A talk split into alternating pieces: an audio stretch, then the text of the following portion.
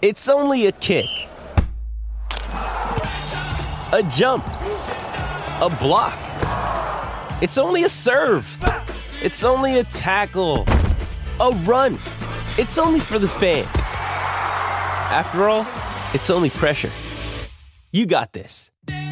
Adidas.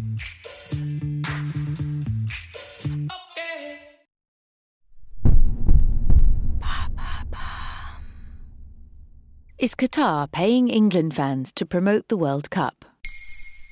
Thanks for asking. Surely it's every football fan's dream to watch the World Cup live and support their team. Imagine then being offered free tickets, accommodation, and even a daily allowance to do so. For some fans, heading to Qatar this November, that is exactly what has happened. But like all deals that look too good to be true, here too, there's a catch.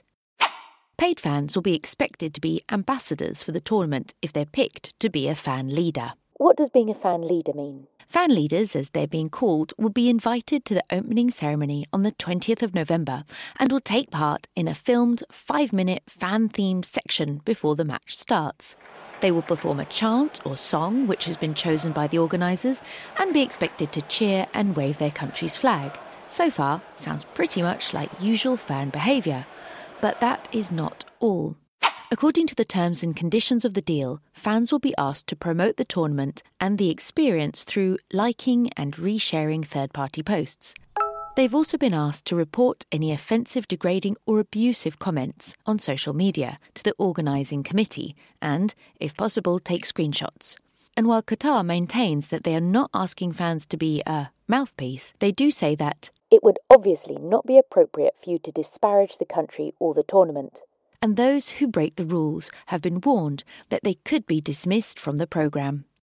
According to the Times newspaper, 40 England fans and 40 Wales fans have agreed to take up the offer, but there will be fans from all 32 countries represented. Why is Qatar offering this? The Fan Leader programme is the result of work going back a couple of years. Initially, a select group of fan leaders were flown to Qatar for meetings with the aim of sharing information about what supporters in their nations expected from the tournament. While there, they were often treated to lavish events and were finally sent home with greater insight about what to expect in Qatar and encouraged to promote the event. Qatar is very keen for the whole event to go smoothly and reflect positively on the country. Since they were picked to host the event, there have been a variety of concerns raised regarding corruption, human rights abuses, particularly of migrant workers, concerns about the environment, and their attitude to LGBTQ plus fans who'll be travelling to support their teams. But World Cup organisers have said that their decision to pay fans is nothing more than a recognition for the help they have provided Qatar in understanding and preparing for the event, the likes of which has never been seen before, with an estimated 1.2 million international visitors expected for the month long tournament. They don't have any formal or contractual association with the World Cup, and they're not ambassadors for it, said Mansour, the head of the fan programme. All they are required to do, he said, is take their place in the opening ceremony. There you have it. Now you know why Qatar is paying England fans to promote the World Cup. In under three minutes, we answer your questions and help you understand the true meaning behind the trends, concepts, and acronyms that are making headlines. Listen along, and you really will know for sure.